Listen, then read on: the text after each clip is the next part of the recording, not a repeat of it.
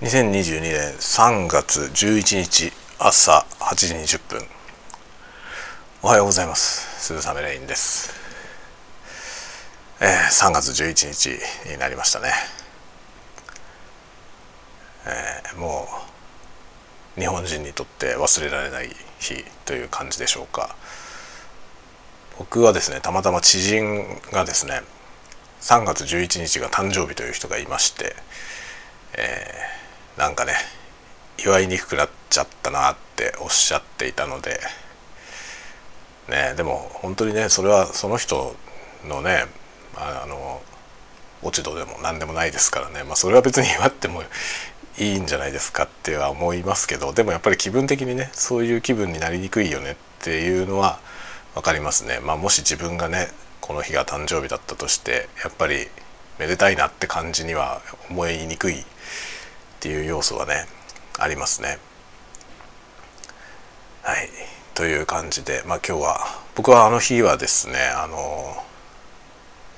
あの時はですね僕はあの旭川に住んでいたんですね旭川市。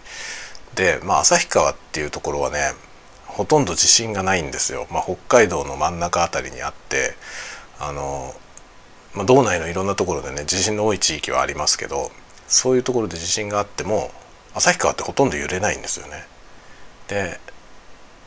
あの日はですね旭川でも震度3ぐらい揺れたんですよね。でまあ震度3ってねあの地震に対して震度3だったらもうあんまり揺れてない方ですけどでも旭川で3も揺れるってほとんどないんですよ。で大騒ぎになったんですけどその日ね僕ちょうど旭川にいなかったんですよね。えー、旭川にいればねほとんど被害がないっていう状態だったんですけどたまたま東京に行ってまして東京で、えーまあ、親戚とね会っていてあの地震に遭いました。震度5強かなっていうね揺れをあの時は体験しましたね。でちょうどねその時あの旭川の家にはねうちの奥さんが、えー、いて僕は一人で出かけていてでちょうどねお腹に赤ちゃんがいたんですよね。その年の5月にあの上の子が生まれたんですけどその最初の赤ちゃんがお腹にいる時ででまあ僕はその身重のね奥さんを留守番させて、まあ、東京に出かけていたんですね。で、震災があって、え、連絡がねつかなくなってしまって大丈夫なんですけどね僕も別に怪我はなかったしえー、まあ、んまり被害はありませんでしたね。親戚の家に泊まっていたんですけど、まあ、全部停電したりとかねいろいろありましたけどでも家も別にあの多少ねマンションでひびが入ったりしましたけどね。まあ大きな被害はなくねあの親戚一同もね誰も別に怪我したりとかはなかったんですね。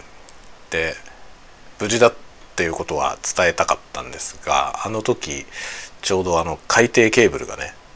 三陸沖を通っていた海底ケーブルがあの切断されてしまったみたいなことがあって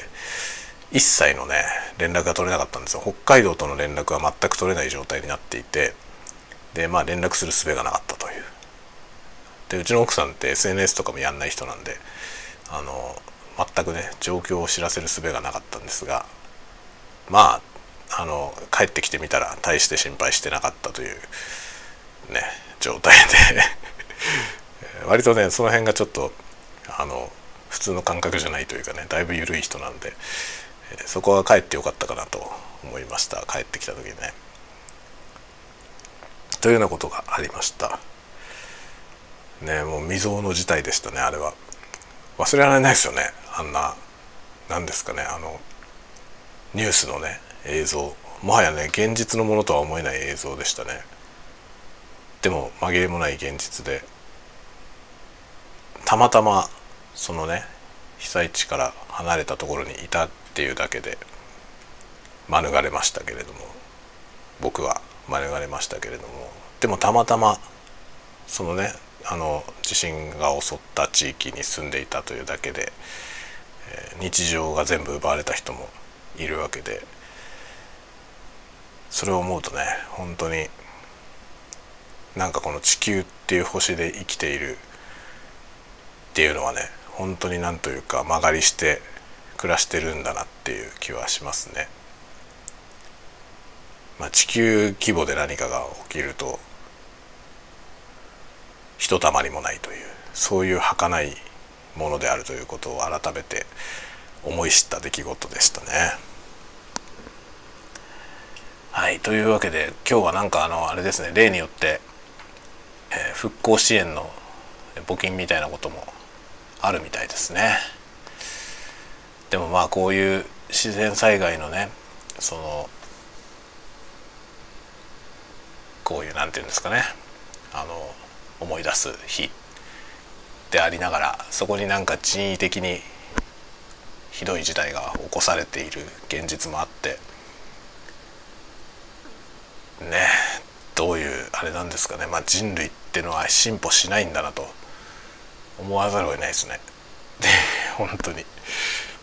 でももうね僕は仕方がないんだろうと思うんですよね。そのどこまで行ってもね。あの戦う生き物ですよね。まあその直近のねこの間あの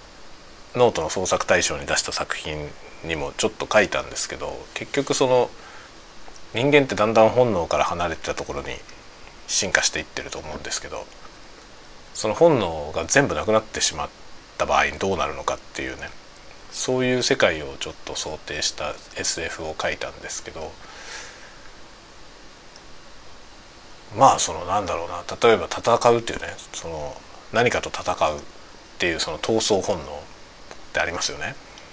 で人間って多分その闘争本能っていうものがもっと今よりもっと薄まっても成立する生き物になったと思うんですけど、まあ、要するに外敵に襲われないじゃないほとんど。だから戦う必要がなくなったけれども闘争本能があるからね争いが起きますよね。でもかといって闘争本能なくなったら多分そのね病原菌に勝つというね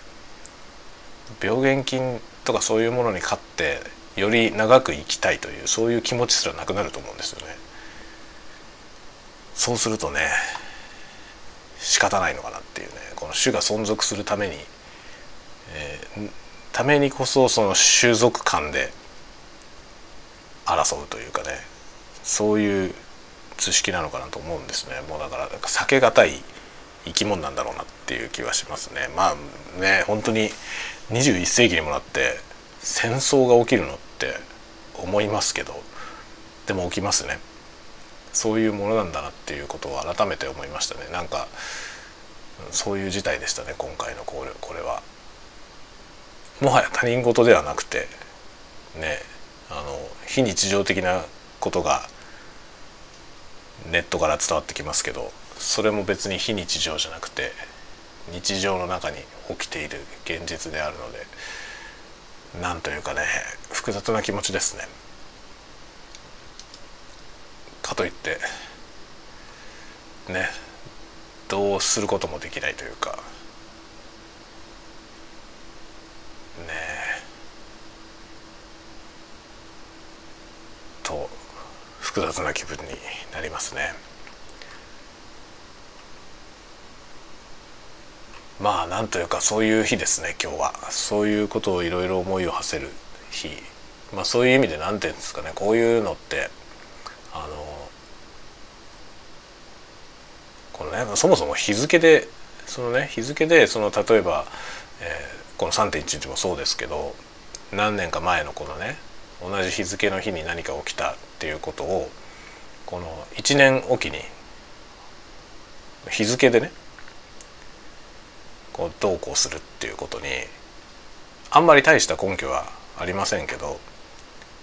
でもね忘れないきっかけになるっていう意味でこういうのって必要なんだなって改めて思いますね。はいというわけでなんか今日はいつになく重い感じになってしまいましたけれども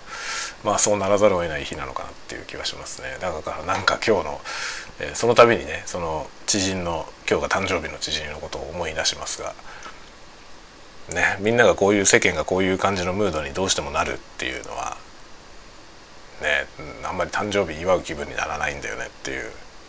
のはよくわかりますね。ただの不運でしかないと思いますがとはいえ気の毒でありますよね。まあ、一応おめでとうっていう こんな日だけれども君の誕生日はおめでとうっていうことは伝えようと思います。はい。では今日も皆さん一日元気にお過ごしくださいではまた。